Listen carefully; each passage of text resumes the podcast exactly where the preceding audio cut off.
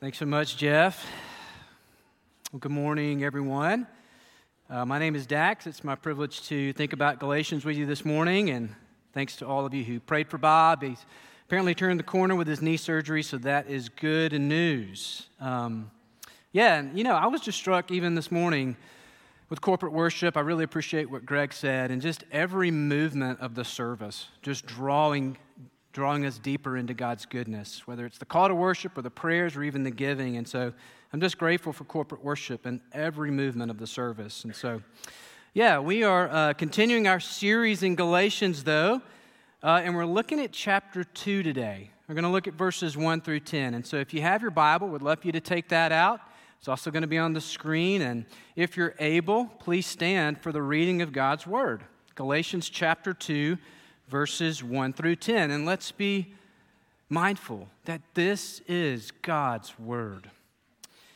Then, after 14 years, I went up again to Jerusalem with Barnabas, taking Titus along with me. I went up because of a revelation and set before them, though privately before those who seemed influential, the gospel that I proclaim among the Gentiles, in order to make sure I was not running or had not run in vain. But even Titus, who was with me, was not forced to be circumcised, though he was a Greek. Yet, because of false brothers secretly brought in, who slipped in to spy out our freedom that we have in Christ Jesus, so that they might bring us into slavery to them, we did not yield in submission even for a moment, so that the truth of the gospel might be preserved for you. And from those who seem to be influential, what they were makes no difference to me. God shows no partiality. Those, I say, who seemed influential added nothing to me. On the contrary, when they saw that I had been entrusted with the gospel to the uncircumcised, just as Peter had been entrusted with the gospel to the circumcised, for he who worked through Peter for his apostolic ministry to the circumcised worked also through me for mine to the Gentiles. And when James and Cephas and John, who seemed to be pillars, perceived the grace that was given to me, they gave the right hand of fellowship to Barnabas and me that we should go to the Gentiles and they to the circumcised. Only they asked us to remember the poor, the very thing I was eager to do. The grass withers and the flowers fade, but this, the word of our Lord, it stands forever. This is our authoritative, infallible, inerrant word from God. And as Bob often says, He gave it to us because He loves us. So let's pray. Father, I do thank you for uh, your word. And we pray uh, today before uh, this sermon, we pray, God, before every sermon because we're that helpless. And we need the illuminating power of your Spirit. And so, Lord Jesus, would you get at the center of our hearts even now? of this passage, uh, would you eliminate distractions? Would you draw our affections, as Sue prayed, to think about you? And Lord, would uh, we have great confidence, as Jeff even sang, uh, that you see us, you know us, and we are yours. And it's in Christ we pray. Amen. Uh, preservation. Uh, preservation. The idea of preservation is at the heart of the passage that we're looking at today. And verses 4 through 5 are really at the center of it, uh, where Paul says he has fought to preserve the truth of the gospel. It's really going to be much of what characterizes the message today. And so, if you think about preservation, maybe you have something precious or valuable. Uh, and, and if you do, you're going to work hard to make sure that it's safe and that it's taken care of. It could be maybe a family heirloom, uh, maybe it's your grass. Maybe it's your yard or your home. Thankfully, grass cutting is going to lessen here as the fall comes. Uh, I've had this Bible for 20 years now, and I just recently got it recovered because it was deteriorating and falling apart. Right? But if you think about preservation, it takes work, it takes a little bit of cost, some energy. Right? It can be tiring to think about preserving things. Well, think about Paul. So he's planted these churches on the gospel of grace, and it hasn't taken long False teachers have crept in. They're kind of like weeds, the weeds in our grass. They're like moths that are getting after things that we want to preserve, right? They've come in and they've started to spoil the fruit and break it down within these churches. And so Paul is working hard to preserve. He's on a mission, he's been on a mission, this mission of love and proclaiming the gospel. And these false teachers have crept in to spoil the fruit. Maybe you can identify today. Maybe this is a little like the gospel in your own life. I can be there, right? Maybe you're here today and you, you feel like one of those churches. You've had a, you've experienced a season of fruit. Maybe you're a new Christian, but then you start to feel the weeds growing up. The moths are nipping at you and breaking down a little bit. It, it could be apathy. Maybe there's a difficult circumstance. It could be doubts. Perhaps a low level cynicism is creeping in. Right? Sometimes we just can't even name it. But you're here today, you're kind of like one of those churches, this is the way the gospel works, and you're feeling a need for preservation. And so, what do we learn then? What do we learn from this passage as we look at Paul's work as he kind of lays out some of his credentials and building confidence in his gospel with these churches? What do we learn? We're going to look at three things today. First of all, we're going to look at the need to continually establish the truth of the gospel in our hearts. Secondly, we're going to look at threats and what are the threats out there and think about what some of the particular threats are to gospel truth. And then thirdly, as we come to the table, we'll think about anchoring our hope to the gospel truth and what that looks like. So, first of all, let's think about continually establishing gospel truth in our hearts. Paul says there in verse 2, he says, I went up before them, he went up to Jerusalem, right, and I set before them the gospel I proclaim. I set it before them. And then in verse 5, it says, uh, We didn't yield in submission even for a moment, as we mentioned, so that the gospel might be preserved. And if you consider the whole scope of the passage, really where this point is coming from, you look at Paul, and he's going to great lengths to establish gospel truth. It's a lot of work. He's going to great lengths. So he says he received a revelation from Jesus, and so he makes the effort to go up to Jerusalem. Again, building credibility that his gospel is valid. He makes sure that Titus wasn't circumcised, that he hasn't obeyed the rules. So these guys are requiring, the false teachers are requiring faith in Jesus plus obedience to Mosaic rules. And Paul says, I haven't given in to that. And then he had to address their criticisms. They were claiming, Paul, hey, you're not part of the A team. You're not part of the guys from Jerusalem. Those are the guys who really have it going on. Peter, James, and John, they're above you, Paul. So he has to address that. He seeks them out, shakes hands, says, hey, listen, we have different missions, but we're all on the same team. It's a lot of work. What is he doing? He's preserving, he's establishing the gospel. But what does that mean for us then? So we think about applying this passage. I, I take that to mean that we've got to realize, even here today, even here this morning, that the gospel's always being threatened in our hearts and in our churches. Different threats, different seasons, different times. But initially, we just need to realize it's always being threatened and attacked. And we need a strategy. What's our strategy? You think about how to counteract some of those strategies. What's it going to be? Well, here it is, and this is going to be underwhelming at some level. The best strategy we can fight against is to return to the good news of the gospel every single day. Every single day, to realize what we've often heard and need to hear again and again. We've got to preach the good news of the gospel of grace every single day. You know, it can be summarized. What is the gospel? It can be summarized in different ways, but I like sticking with Galatians verses 3 through 5. If you flip there, I'll just read it for you here. It says, Grace to you. Maybe that's all you need to hear today. Grace to you and peace from God our Father and the Lord Jesus Christ, who gave himself for our sins to deliver us from the present evil age, according to the will of our God and Father, to whom be the glory forever and ever. It was God's pleasure to send his Son to rescue us we were in darkness. We were enslaved. And through Jesus and for God's glory, we have forgiveness. We have deliverance from evil and bondage that is objectively true of all of us in Christ today. That's the gospel message. And the simplicity of it really is our greatest need. And I love good theology. I have a lot of books in my office. It's important, but it's not just about getting the information correct, getting our theology straight. That needs to happen.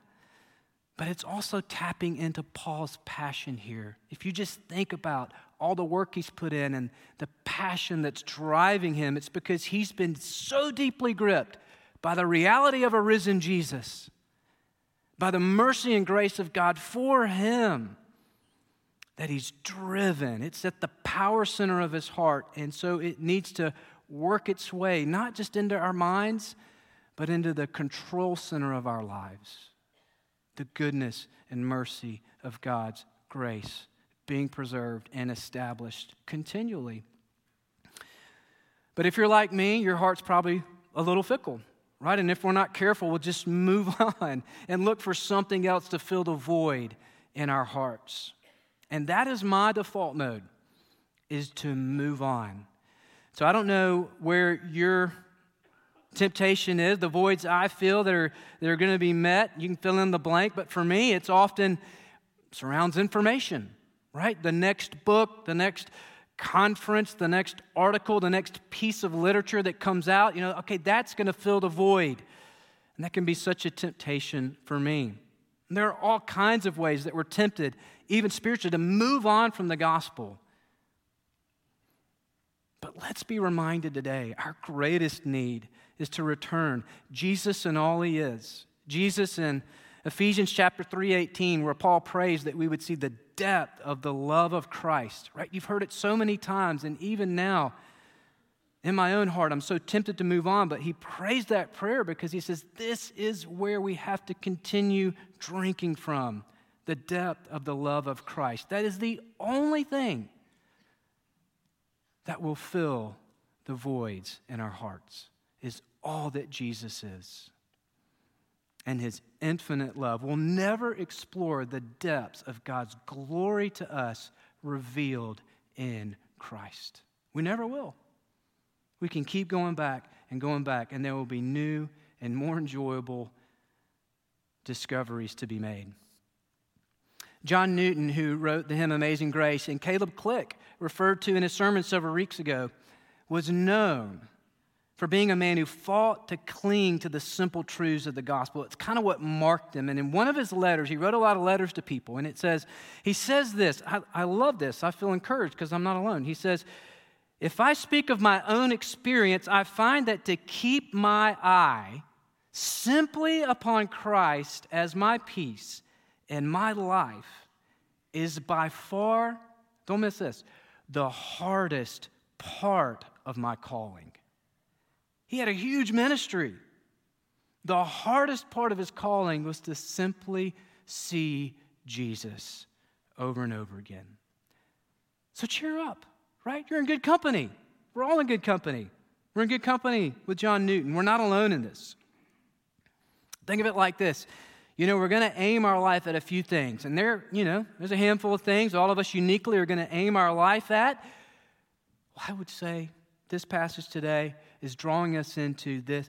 Make this one of them. Make this one of the great aims of your life until you see Jesus face to face. That you're going to return to the goodness and mercy of God on a regular basis. You're going to fight tooth and nail and be gritty to be gripped by His grace. Make that one of the aims of your life. I, I love Mark's gospel, right? The first words of Jesus in that gospel, he says, The time is fulfilled and the kingdom of God is at hand. And it's kind of like, all right, what's he going to say next? The kingdom of God is at hand. Angel armies are about to be unleashed, right? If you don't know the story, maybe you're thinking something extraordinary is about to happen, the kingdom of God. But what does Jesus say next? The kingdom of God is at hand. Repent and believe the gospel. That's it the kingdom of God. Repent and believe the gospel. You know, and thinking about this, I, um, I just thought the, the older I get, the more I realize that the people I respect and look up to are, are not the ones that have, you know, heads full of extraordinary knowledge or amazing deeds of courage, though those things matter. They do. But the people I really am looking up to now are those that I know love Jesus. And they're quick to repent of their sin and just say the three hardest words in the English language I was wrong. And they're boldly gripped by the truth of God's grace. And that was John Newton. That was him. He, you've seen the movie Amazing Grace. It's in some of the discipleship stuff that, that many of you have been through. But I just, that movie about William Wilberforce there at the end, you probably know the scene where he, it's just so good. He says he's blind and he's, you know, falling apart. And he just says, My memory's fading, but I remember two things that I'm a great sinner and Jesus is a great Savior. That's what marked the end of his life. That's what he's, and he was on a great mission. He had a, and this is where the power for mission to love your neighbor, to do great things, this is where it lies. To know those two things, to come back over and over again, to dive deeply into the simplicity that he's pardoned every sin, that he's redeemed us and we belong and we have a family and the Spirit of God is in us, all that we have in Christ. And so, oh, that we, wherever you are in life, maybe 20s, 30s, 40s, 70s, 80s, 90s, today be encouraged to the unyielding nature of what Paul says, preserving the simplicity of the gospel in your life. And just as a parenthesis, I'd say, I'd say this today, briefly, closing out this point. And maybe some of you just need to hear this. Paul didn't go it alone. In establishing the truth of the gospel, he had a team. He had friends. He had Titus, he had Barnabas there and other places in Acts. He had Luke. He had friends along his journey. He had friends even in this work that he's getting after. Right? And so today we need to be reminded we need community. That's God's design. We can't do it alone. And I'm tempted to go alone. I'm tempted to hide. It's seasons of life. But we can't do it. It's not God's design. And so perhaps today we, we have new ADC classes starting up and life groups and the newcomer life group and women's studies and different outlets. And so consider this is just a church and we have different gatherings, and, but the design is that you would find a few people. You can be known and you can establish the truth of the gospel in places where it's hard, relationally authentic places where it's hard, so that we can cling to Jesus on a daily basis. So, First point, continually establish the truth of the gospel. That was Paul's work, it's our work. Secondly, though, to preserve the gospel, it would help to put a finer point, I think, on some of the threats to that, some of the struggles that we experience. And from the passage, there are two basic threats. The first has to do with the content of the gospel, there's a threat there. And the second has to do with relationships and community. And so the first threat here, think about the content. And we've been talking about this, we'll continue to talk about it. From the text, though, we see in Galatians that some of our greatest threats have to do with freedom, things that pull us into slavery. And this is where the content of the gospel comes in that uh, Paul's churches are being pulled into slavery, they're losing sight of their freedom. And so, Paul, why is that? They're, they're trying to add rules and rituals. And they're saying the content of the gospel is you need faith in Jesus and you need obedience to these rituals. And he says, if you try to add any ounce of your performance, you cannot have one foot on Jesus and even a pinky toe on your goodness before the Lord. You'll lose the gospel. And so, if you trust in Jesus today, the full favor and forgiveness of God, regardless of your performance today, yesterday, or tomorrow, even in God's discipline, He's good to us and pursuing us in His goodness. But you have been declared righteous. You have the full favor and forgiveness of God, regardless of our performance. But the default mode of our hearts is, is this is more at work than many of us. I know for me, I often think, yeah, I'm a good guy, I'm a nice guy. The Lord looked down the portal of time. Yes, I'm a sinner, but He saw just a little spark in there a little spark of goodness. And he thought, that guy, I need him on my team. I'm going to recruit you. losing sight of the gospel. There's no ounce of goodness that God foresaw in us. It was pure grace. But to think that there was is probably more at work in our hearts than we realize or even are willing to admit. One of the great places to go to in Scripture is the parable of the Pharisee and the tax collector. Thinking about the content of the gospel, you have a outcast, you have a thief, and you have a really good guy. And they both go into the temple to pray. A really good, morally right pastor kind of guy, the Pharisee, he goes up to the front and he lists all the good things he has done, the bad things he hasn't done. You know the story. He lists a really great list. I mean, we'd want that guy on our team, but then you have the tax collector, the thief, and the outcast who stands at the back. He can't even raise his eyes. He beats his chest, and it's like a seven word prayer. And he says, God, have mercy on me, a sinner. And Jesus says, That guy goes home justified and declared righteous in my eyes. It's a remarkable story, and I need to hear it over and over again because I'm so prone to come to the Lord with my list of good things. I don't say that, I would never tell you that, but the default mode functionally I operate out of. I've been pretty good today, so I know you're really going to hear my prayer. That is not the gospel. Content of the gospel Secondly, though, we need to consider this uh, second threat, which is a community, a relational dynamic, right? So much of the gospel is threatened in our relationships. And I, I know we all have tension in our relationships, they get hard. Uh, oftentimes, when relationships get hard, we, we start to be cynical about the power of the gospel. And Paul is experiencing that here. Uh, he's being threatened, he's being attacked right? And, and this is often where the evil one gets us. It could be marriage, it could be parenting, it could be work relationships, it could be friendships. But when those are tough, I think that's when we really start to doubt the goodness of God and the power of grace. And so let's see how Paul interacts here with people that are criticizing him. So they claimed he was a second class citizen, he wasn't on Team Jerusalem right? Those guys, Peter, James, and John, they were on the sea with Jesus. Paul, you're not, you're not on that level. And, and notice this, though. Notice what happens. Just an observation. These guys, when you start to live like that, when you live by a gospel of rules or a gospel of religion, you'll always end up with a critical spirit. Always end up comparing yourself to others. You'll always end up kind of uh, you, will be like these guys in verse 4 or 5 where you're spying out, you're sneaking in. That'll be sort of the posture of your heart. If you're battling a critical spirit today, it's probably because you think, whether you know it or not, God is a scorekeeper of yours and others' goodness and badness. That'll lead to a posture, a spirit of criticism and critique. And it's this bondage of constantly comparing self to others. And you see, that's the fruit of what's happening with these false teachers. But I love what Paul says. Paul says the Jerusalem team there, he says it a couple times. They were seemingly influential.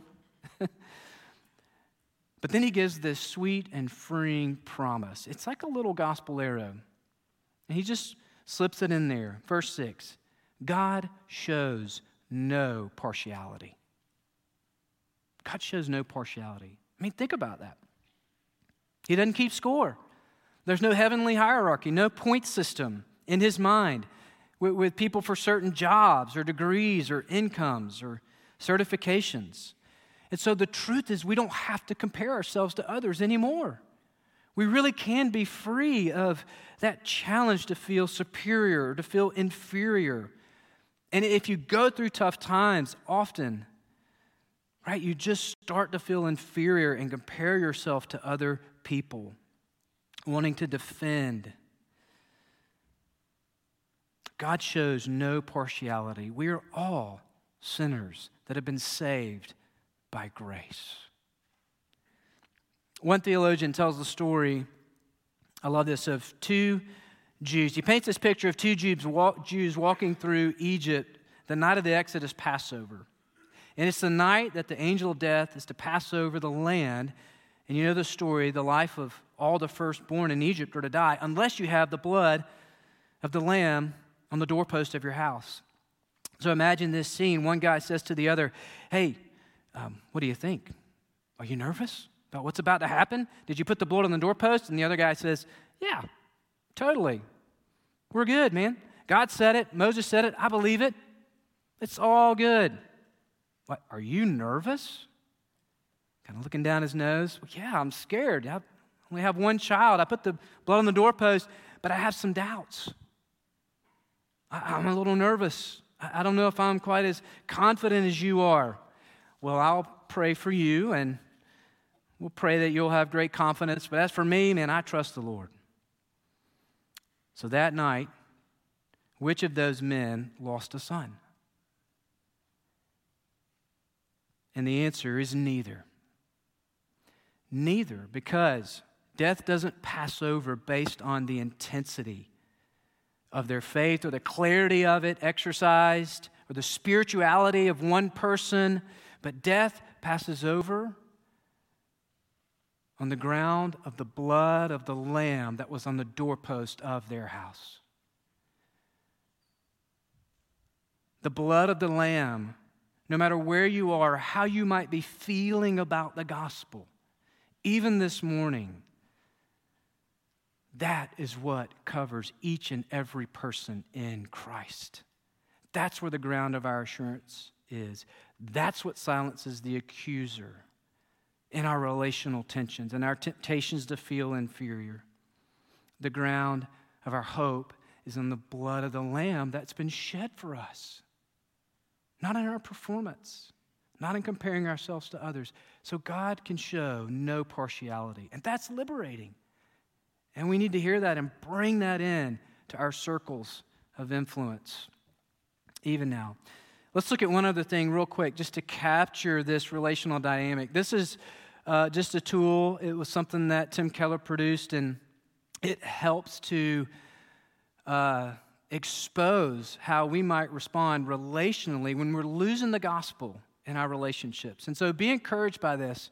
Uh, the right side over here, religion, is when we're operating on this uh, forgetting that God shows partiality. Over on the left side is when we're hanging on to the gospel and believing that God doesn't show partiality. But I'll just read them for us here. Without the gospel uh, relating on religion, I'm criticized, I'm furious, I'm devastated when I'm criticized because it's essential for me to think of myself as a good person. And the rest of that self image must be destroyed at all costs. When we're hanging into the gospel, when I'm criticized, I struggle. But it's not essential for me to think of myself as a good person. My identity is not built on my record or my performance, but on God's love for me in Christ. I became a Christian by understanding those truths. Therefore, in Christ, I can do what's nearly impossible, right? I can take criticism. Isn't that liberating? My identity and self worth are based mainly on how hard I work or how moral I am. And so I must look down on those I perceive as lazy or immoral. I disdain, I feel superior to others. My identity and self worth are centered on the one who died for his enemies, who is excluded from the city for me. I'm saved by sheer grace, so I can't look down on those who believe or practice something different from me. Only by grace I am what I am. I've no inner need. You know the inner lawyer. When it gets going, it's hard to silence inner lawyer. I've no inner need to win arguments. And that's how Paul is operating. God shows no partiality. That's the truth of the gospel. That Peter, James, and John, Paul, were all on the same team. We're all saved by grace. And so bringing that being aware of that threat to the gospel in our hearts and in our churches is so essential. It's so essential. So, lastly, let's talk, though, third point, about the hope of the gospel. Really, as we consider uh, the table. And so, maybe, again, you're here today, and, and if you're like me, you think, where's the power? Like, how do we begin to do this? Where's the power to preserve? Where's the power to return to the gospel truth? How do I be aware, even repentant, of threats that we fall into? Uh, to not compare ourselves. It, it, you know, maybe you're thinking it's exhausting to try and, and keep preserving, kind of like my yard, preserving the gospel, and we get weary. We want to draw hearts into this that Paul could fight to preserve the gospel because he knew the one who had preserved and who had fought for him. That was his power source. And so, if you think, I thought about this, verses four through five.